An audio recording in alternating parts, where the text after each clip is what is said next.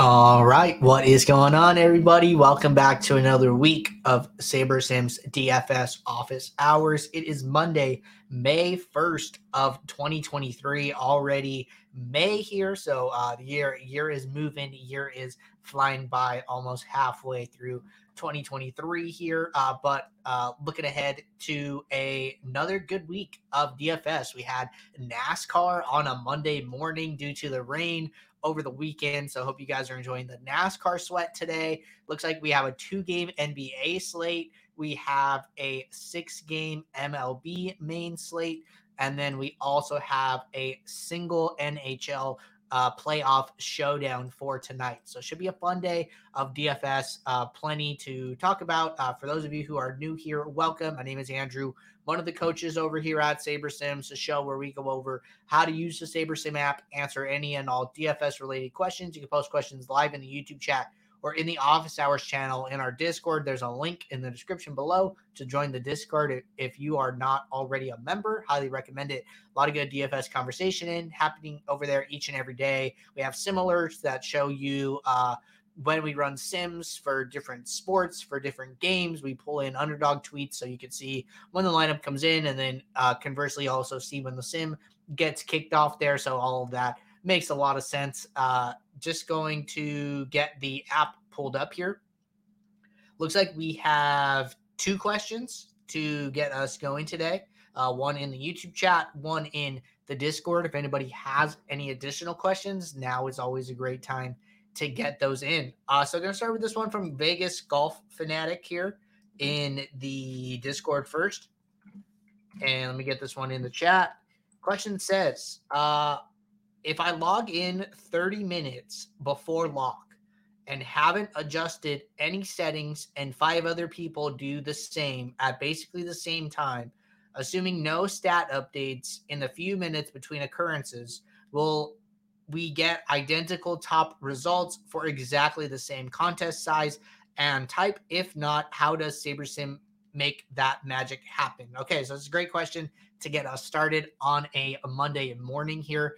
Uh, so so basically, what this comes down to is that SaberSim is not a traditional optimizer. We are not optimizing based on projected points and trying to uh, get you the top projected lineup every single time. If you were to use a different uh, lineup optimizer like Lineup HQ or like Fantasy Cruncher or something like that, uh, what those optimizers are doing is basically they are looking at the mean projection for every player. And then when you build your lineups, uh, they're optimizing based on projected score. So if you were to use a, uh, if you were to take this scenario and use it on one of those optimizers uh, with no rules, with with nothing uh, to to alter the lineups that you're getting, uh, the answer would be yes to your question. And uh, technically, the answer would be yes if you use the cash settings here. So for cash games, what you're trying to do is optimize for projected points. So in that scenario, we would use uh, the average projections and then just pack in as many points as possible. But for your GPPs, right, for the contest that you're playing, your 20 maxes, your 150 maxes, uh, where the sim diversity setting is on, this is ultimately uh, where the magic happens. So what sim diversity does is we have thousands and thousands of sims per game uh, for every game on the slate here.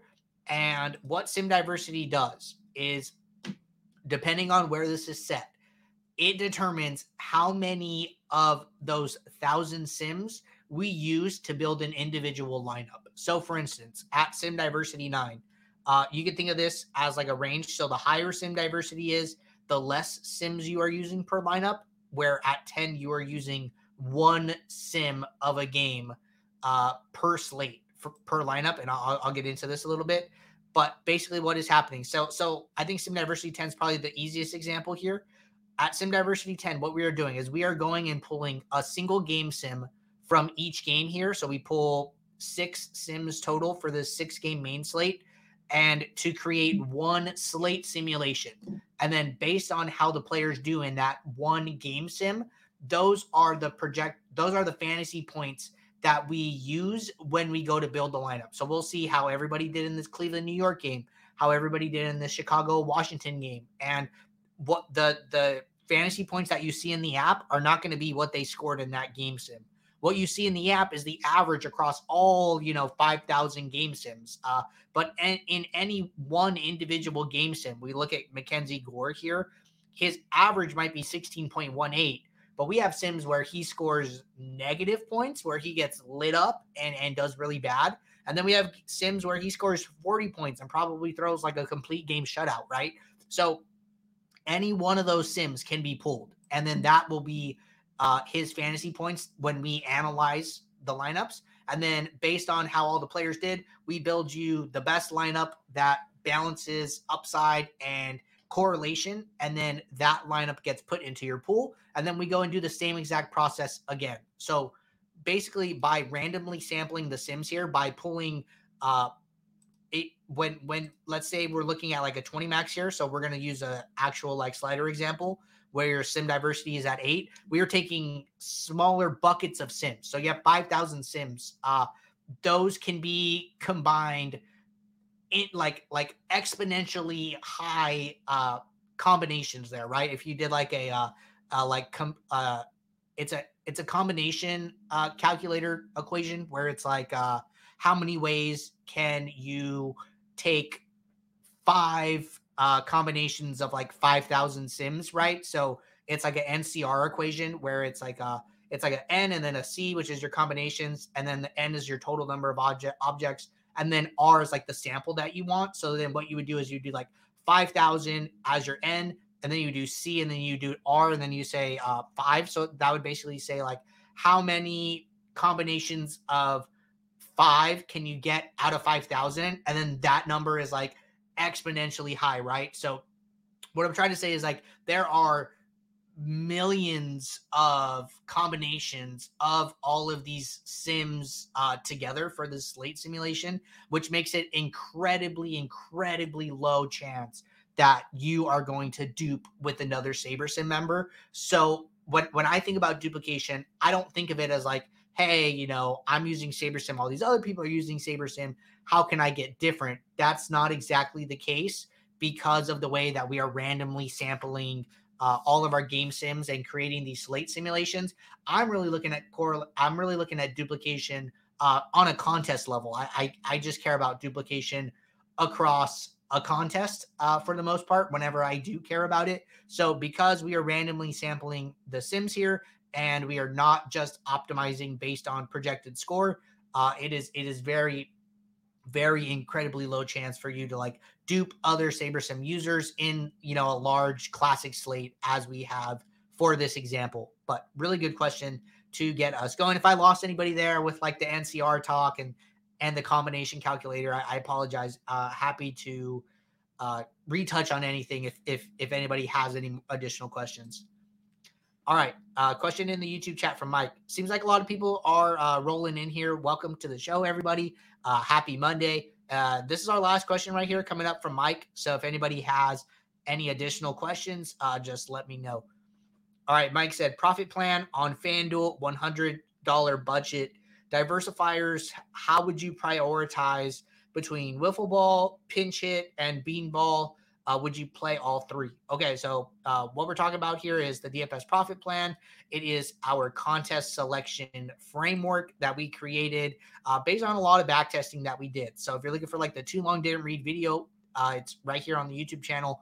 Uh, start winning more with our DFS profit plan. If you go to the homepage, scroll down a little bit to this new here, start here first, you will see that 17 minute video that kind of wraps up uh, a, a long behind the Sims series where we did a lot of contest simulations and determined uh, what the best approach is for smoothing out your variance while allowing you to still continue to grow your bankroll while weathering the swings along the way. So that was this first behind the Sims series, five episodes. If you're looking for a deep dive, I would highly recommend checking that out. Uh, was a very good series in my opinion. All right, gonna get SaberSim pulled back up here and then uh, talk about this a little bit. So, so you say hundred dollar budget. I'm going to assume you're saying like a hundred dollar dollar nightly allowance. Like you're not saying that the hundred dollars is your bankroll because if that w- were, then you would only have like five dollars to play. So I'm going to assume that you know we're we're talking about how to allocate a hundred dollars on a nightly basis on FanDuel. So I think that uh, the three contests you listed, the five cent, uh, 150 max, I would play that. That's about seven and a half dollars. The pinch hit is a 25 cent 20 max. I would also play that. That gets us to about 1250 here. And then the beanball is a 222, either a 20 max or a 25 max, depending on the day. Uh, best my understanding. It looks like today it's a 25 max. So this contest is going to cost you about $55. So 55 plus 12, that puts us in like the 67 $68 range. I think it's fine to play all three of those contests. That um, what what we suggest in our DFS profit plan is your 20 maxes and 150 maxes take up about 50 to 75 percent of your nightly uh, allocation for your entry fees. So with the total there being just about uh, $68. I think that's perfect. That falls right in the range that you're looking for. All of these contests are under $3, so the Sharks do not have access to these contests. I would then go and fill up some of the single entries. Uh, they have, you know, a $1 single entry. They have a $1 three max. I think they have a, uh, what, a $2 single entry. They have um, th- those are all like the single entries that are under three dollars, but I think it's okay to play some of the um, other single entries. I think they have like a five dollar. They have a uh, ten dollar. I think that you know you could mix in some of those, and then if you mix in that, that's about like twenty something dollars, and then you're right around where you want to be. If you want to mix in some low dollar satellites, uh, their satellite contests tend to overlay pretty often, especially cross sport satellites. So I would look at you know maybe some of the PGA satellites, um, maybe some of the NHL satellites, if like you're familiar with those sports, or uh, if you're playing MLB, you know maybe they have some NBA uh, playoff satellites, right? So take take a peek at those satellites under three dollars as well, and see if you could just kind of fill up that nightly allocation. Uh, I, I I like the satellites under three dollars. Um, one, the best players will not see them, and then two, the, uh, if the contest overlays, you know you might get a shot at a higher dollar contest at a decreased entry fee, right? So we we all want to win the big prize. We all want to take some shots on some of these more flagship type contests. Uh, the, these satellites give you an opportunity to get into those contests at a reduced entry fee in a softer field in a contest that might overlay to begin with. So the bad thing about it is like if these contests are filling, you're playing these satellites, you have to pay the rake twice. You have to pay the rake for the satellite, and then you have to pay the rake for uh, as part of your entry fee to the actual contest that you're going to be playing for prizes. So like that's one of the knocks on satellites. But if you can find satellites that are not filling consistently, uh, you could miss the miss the rake there, uh, capture some overlay, and then just pay the rake um, with the tickets that you got at a discounted price, right? So some some of my uh, thoughts there. I think that you know satellites can be a good way to fill up some of that allocation and get you close if if uh, you're kind of out of some of the best GPPs to play. It looks like Mike is here, so Mike, uh, hope you are satisfied with that answer. If you have any follow up on that, just let me know. Happy to talk about it further. Uh, but we are all caught up on questions in both the Discord um, and the YouTube chat. Let me see if there were any questions this weekend. Okay, so actually, there was one question that came in via support. Uh, glad I was able to catch this one. So this is our last question at the moment. If anybody has any questions, now is a great time to get them in. This question from support says, "I'm struggling with choosing between making stands." and distribution of lineups in NBA, for example, should I use both post build min uniques and geomean filter? Okay, good question here. So let's go over to NBA. Uh, we have a two game slate tonight. I think this is like perfect to talk about this. So, uh, first thing that I want to know is what are the slider settings that we are recommending for this type of contest? So, if I were to play a uh, 20 max tonight, say even say like um even say like a bigger one, like 10 to 50k entrance, sliders are zero nine, right? So at nine sim diversity, what we are doing is we are taking small buckets of sims to build your lineup. Uh, what this tells me is that we are not taking single slate optimals. So we are assuming that you probably do not need a 100% optimal lineup to win this contest, right? So what what that tells me there is that I probably do not need to use a geomean filter here. Uh, I'm only using a geomean filter via you know via via aggregate rules or via um, post build filtering when sim diversity is at 10 and the reasoning for that is i'm specifically using a geometric mean filter to manage the number of duplicates that i am expecting to have across my lineup portfolio uh, by having sim diversity at nine here the builder is saying like hey you know we need to build for really high upside but we probably don't need the top optimal lineup and then even if you do get it uh, that lineup is probably not going to be duped or or not heavily duped at all, right? So when I'm do, using a geomean filter, I'm trying to protect against the a lineup that is highly duplicated, where the EV that I get from winning the contest with that lineup actually ends up being very low because so many people have that lineup, right? I think it's fairly comfortable to say that you could build with no geomean filter for tonight's slate and probably not have probably win a contest and that lineup not be duped more than like two or three times, maybe like five at most, uh, in in all your contests, right? And that's kind of what you're optimizing for, anyways. With Geomean, like you're you're not trying to find just uniques, you're trying to find lineups with high win upside that are lower duped, like in the five to ten range. Uh, so Geomean filter for me on tonight's two game NBA slate probably not a factor here. But I think min uniques can are still a factor for me here, right? So to just going with the example here, I'm going to build uh, 500 lineups for this slate, and then I'm going to figure out, you know, how different I can get on this two game slate, and I'll kind of show you guys my thought process for thinking through that. So I have these 20 lineups. I'm just going to say I'm playing a 20 max tonight. Uh, how do I want to do this, right? So I think mini uniques are great.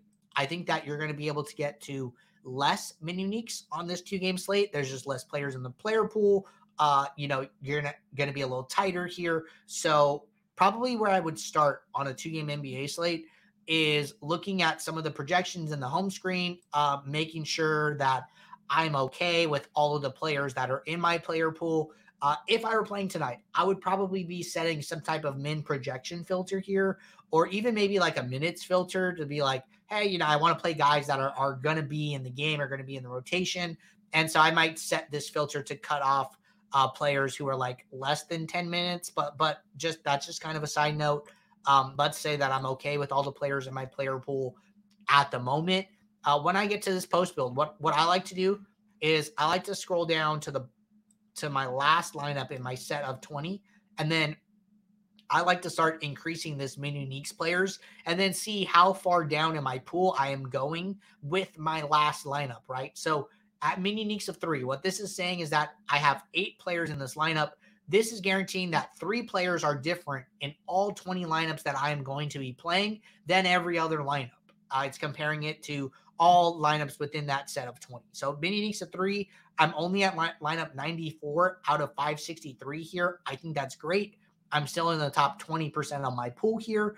Um, I'm, I'm getting more and more diverse. The great thing about using the min uniques is that this allows the builder to kind of organically uh, adjust your exposures here, right? So if I go back to one, I'm going to see that I have Aaron Gordon at 90%, and then Al Horford and James Harden at 75%. And then with a with um, a, a bunch of extra players here, we, we're using 18 players total in our player pool here.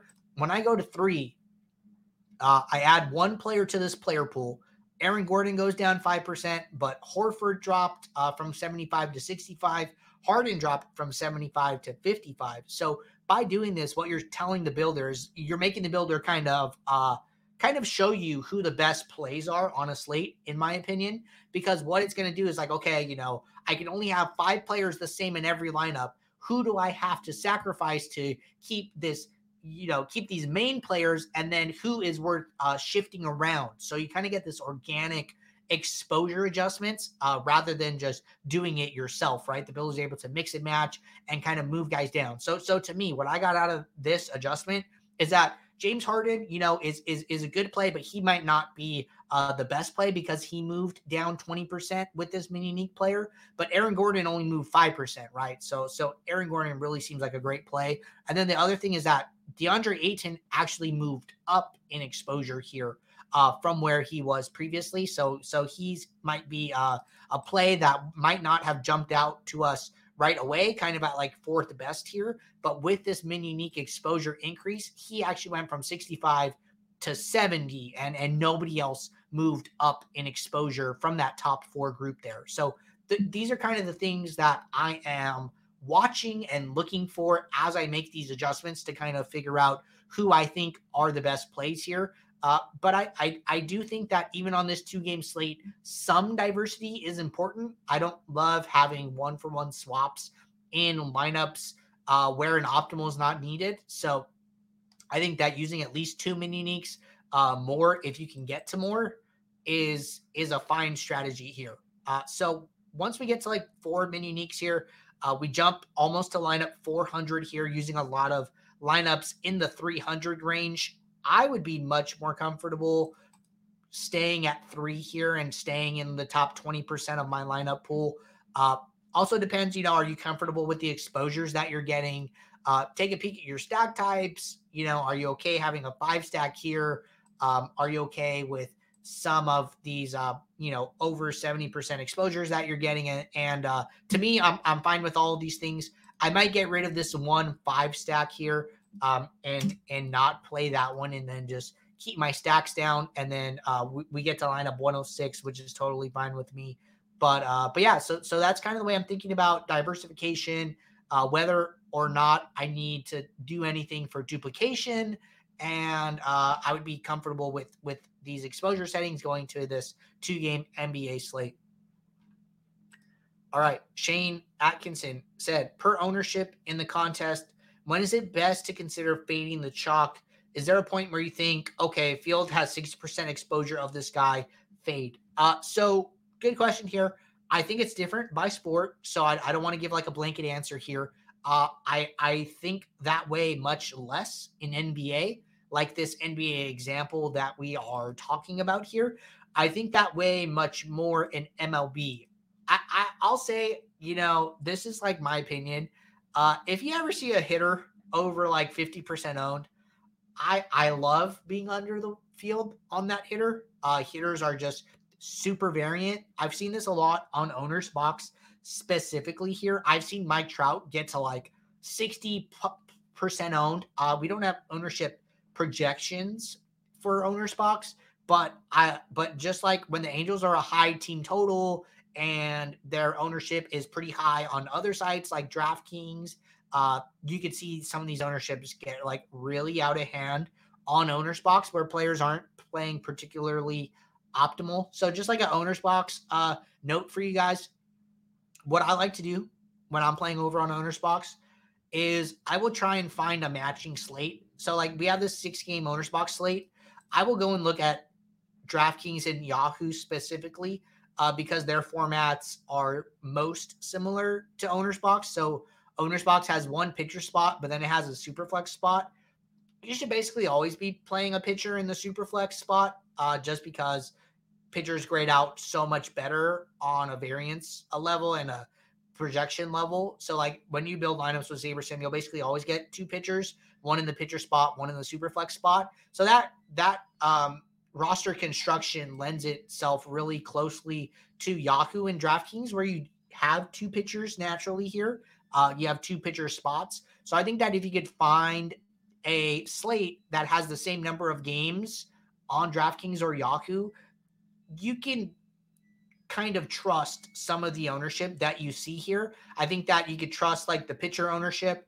And I think that I wouldn't trust individual batter ownership, but I think that you could look at teams and get a rough estimation of stack ownership and be like fairly comfortable with having a general sense of ownership going into a slate. So, like, what I like to do is I'll come over to uh, DraftKings, I'll look at uh, the ownership of like the top uh, players in the lineup, usually like the top five or six, because I think that a lot of people do not like playing these seven, eight, nine hitters. So I think batters one through six kind of estimate stack ownership a little bit better here. Uh, and then I'll just look at like the top projected teams. So usually teams like over uh, implied run total of five here. So I'm going to start with San Diego.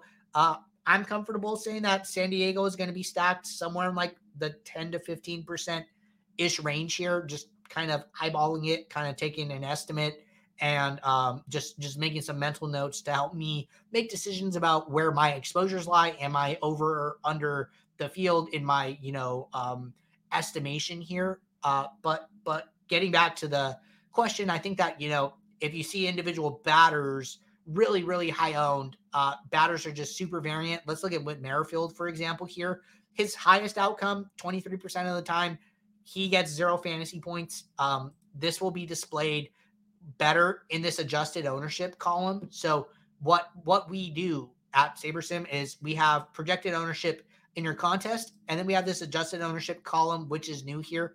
Uh, what this is doing is that it is basically looking at the player's range of outcomes and determining how high variance this player is.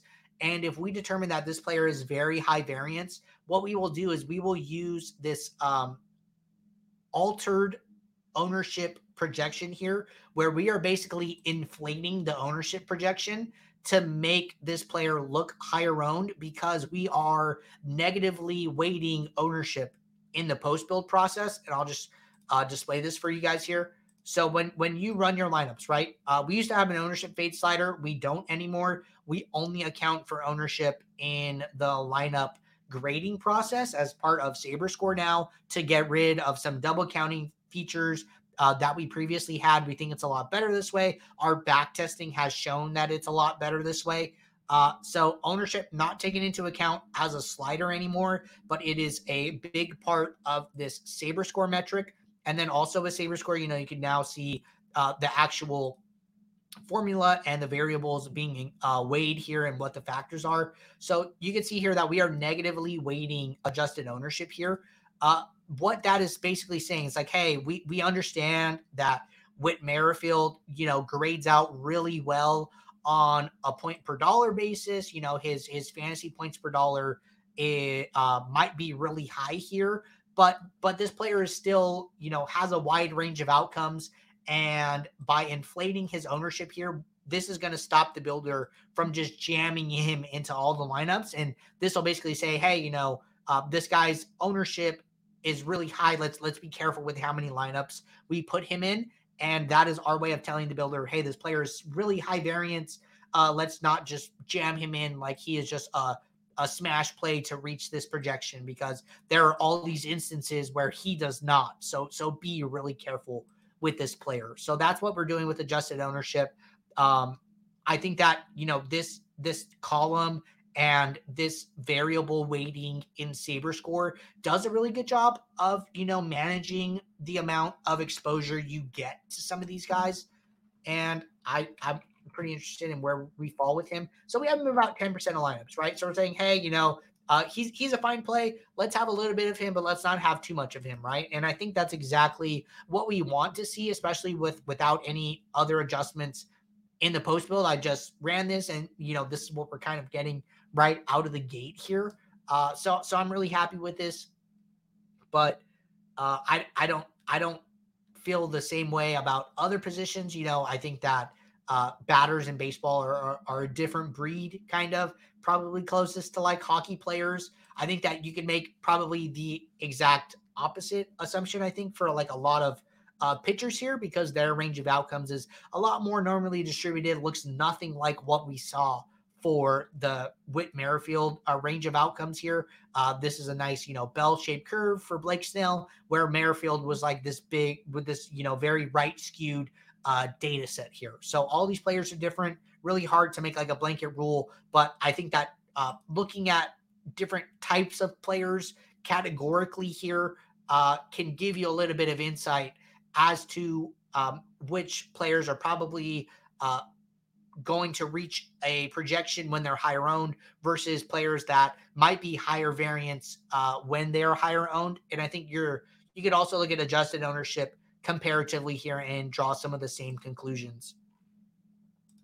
All right, Ryan Nelson said, I have now had like six or eight top tens on Yahoo for MLB, but they have all finished like fifth or sixth place. Yeah, this is like really hard, and and and you know, DFS is so variant, kind of for this reason, right? Uh, if you listen to Lulz, Lulz is a uh, DFS podcast with with Brian Hooper and Peter Overzet. Uh, they talk about this uh, from time to time here. It's like once you get in the so so so to get in the top, you know, ten uh, places of a contest, right? You're already in the top one percent, the top 0.1 percent, depending on the contest. You know, the top 0.01 percent.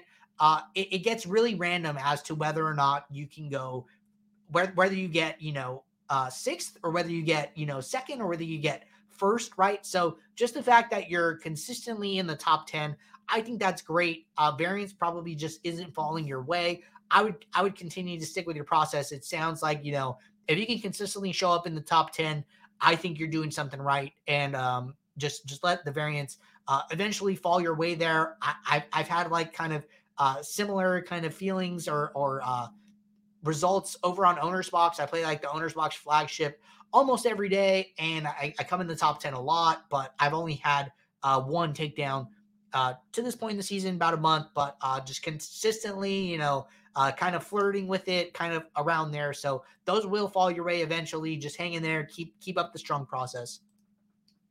Shane said, uh, makes perfect sense. Thanks. Yeah, man. Happy to uh, shed some light on that and, and give you some useful insight there.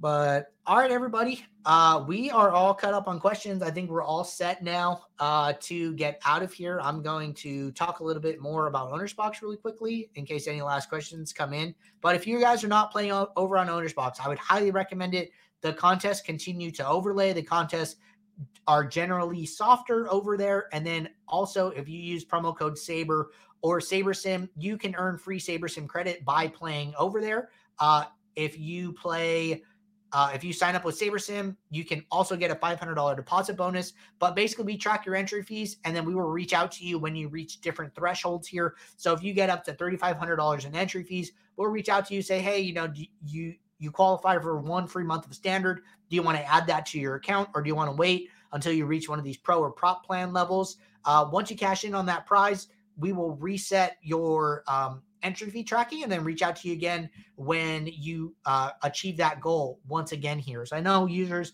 are already cashing in on this and earning free SaberSim credit. Do it yourself. Take advantage of it. Uh, you know, uh, of, of these contests early in the MLB season here. All right. One more question for Frank. Gonna get SaberSim pulled back up. Frank said, when you up the projections for a few players on one team, uh, do the Sims automatically bump up their stack percentage? Uh, so good question here. So the answer is, well, let me say this. Adjusting a team total is much different from adjusting an individual batter projection here.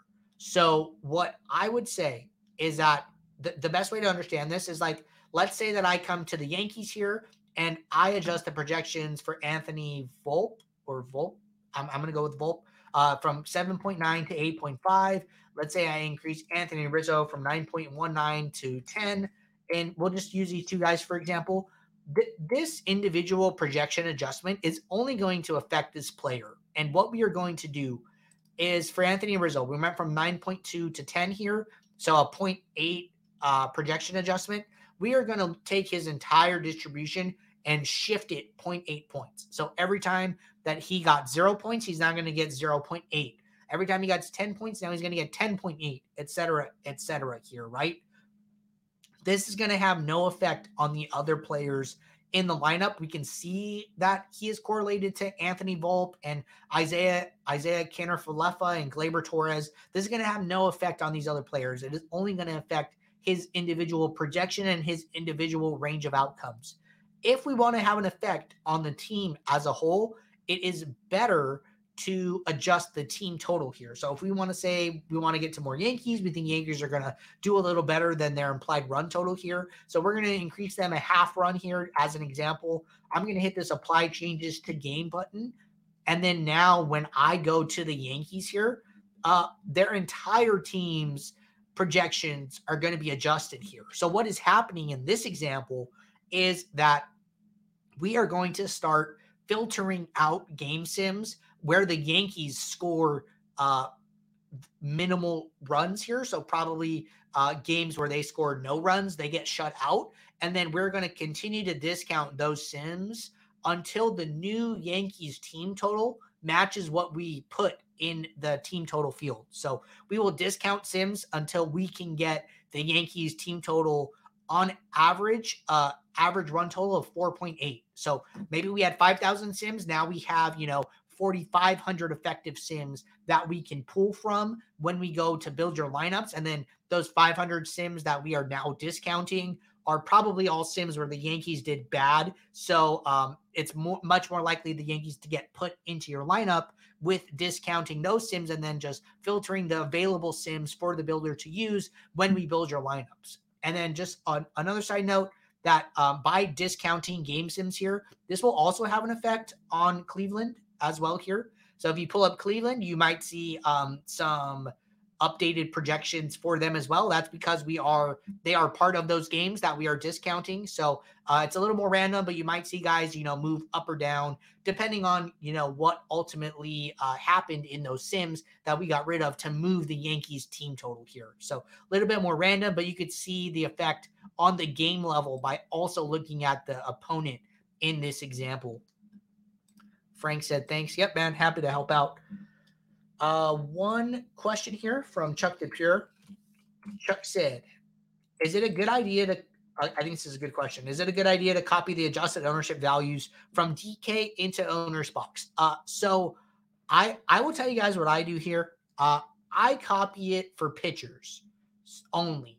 Uh, I think that from from some of the spot checking that I've done, the pitcher ownership projections on DraftKings compared to OwnersBox when the game uh when the game when the same games are on the slate. So we have a six game uh slate on DraftKings, we have a six game slate on OwnersBox, all the same games. I think it's okay to copy ownership for pitchers. I do not like copying ownership for batters.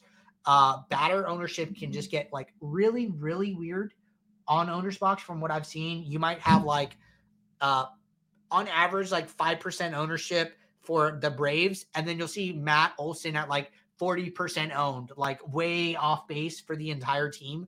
Uh, so I think batter projections are like really, really strange on OwnersBox, but I think pitchers uh, kind of fall in line here. So that's something I've been doing. So I, I'll show you guys what I do here. Uh, I'm going to pull up my screen. So what I do is I'll come on DraftKings, I'll download this table. And then this is the CSV that we get uh, from the table. I'll just filter for pitchers only here.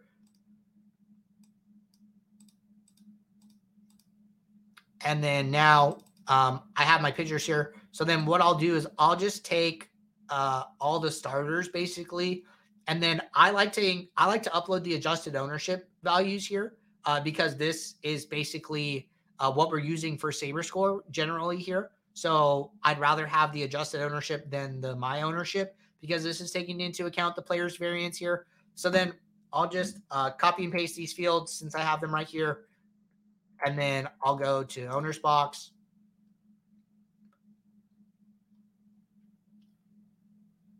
Just waiting for it to load. And then I'll go to upload, paste this in. You just need names and ownership here. And then now I have pitcher ownership here. Uh, haven't really run this by anyone on the team, but my my thinking here is that you know some uh pr- some ownership projections are, are better than none, right? It's it, I feel like ownership is this puzzle, and um, what we are doing is we are putting you know some of the puzzle pieces together. So I like to imagine you know putting the outside uh, pieces of the puzzle together, and then uh, eventually um, you know when when we start to do ownership for OwnersBox, that will just put the entire puzzle together. But I think it's better to have some puzzle pieces together rather than none here. Uh, so this gives the builder some idea of, of some of these ownerships, and it can um, figure out you know what it wants to do from there. But uh, if anybody on the SaberSim team is is listening to this and has a different opinion, uh, happy to uh, revise my answer with with a little discussion there. So uh, this is something I do, something I've I've been doing. I I think it's good. I think that it helps ultimately here. Uh, also gives me like a visual for for building my lineups. Get into the post build, you know, get get some idea of what some of these players are. I will say that I've seen this across all sites actually is that the the consensus best pitching play of the day is usually much higher owned on OwnersBox, on DraftKings, on FanDuel, on all sites. So it looks like Blake Snell is like far and away the best pitcher today. Uh, salary's low, projection is high, and ownership is high. You know, we haven't projected like 53%. I would say you could probably, you're probably going to see like 65 to 70% ownership for Blake Snell. This is like a trend I've seen all baseball season. Uh, so, you know, check it out tonight. Uh, look at it yourselves. But I would probably just come in here and, and, and boost him a little bit, right? Um, might not be perfect, but I'm just looking for like a directionally accurate adjustment here uh, to get him closer to what I think he's actually going to come in at, which I think he probably comes in closer to 65 than 53, but uh, TBD there. All right. Uh, last question from Danny. Danny said, "Does SaberSim have the capability to learn how other DFS players play to make unique lineups?" Uh, so I think that you know we do contest sims uh, internally here to help us figure out what the best actual scores are to uh, adjust slider settings to adjust saber scores, uh, but we are not using actual lineups that other players are playing to figure out um how how can I say this? We are not tracking individual users and using their data individually to build your lineups. We are we are looking at, you know, contests and running contest sims where we're analyzing all users and all lineups, uh mostly lineups like we we're, we don't really care uh who exactly uh, you know OCDO, BV, and and Shady Advice, uh, what what their individual exposures are per se here. But we're looking at all the lineups across the contest and then using that data to help make our uh, assumptions about a contest type or a slate size uh, better. But we're not we're not tracking individual players in the in the way that you're exactly describing here. If my understanding is correct. All right, everybody. Uh, great show today. Uh, always love Monday shows. Seems like we get a lot of engagement. We got a lot of questions from over the weekend. Uh, we'll be right back here tomorrow for our Tuesday show. If anybody has any questions building lineups throughout the day, drop them in the office hours channel in the Discord. Let them sit there, and then that gives us a steady queue of questions to get started with. Um, we get back here tomorrow, 2 p.m. Eastern. So until then, take care. Good luck in your contest. I will see you. Bye.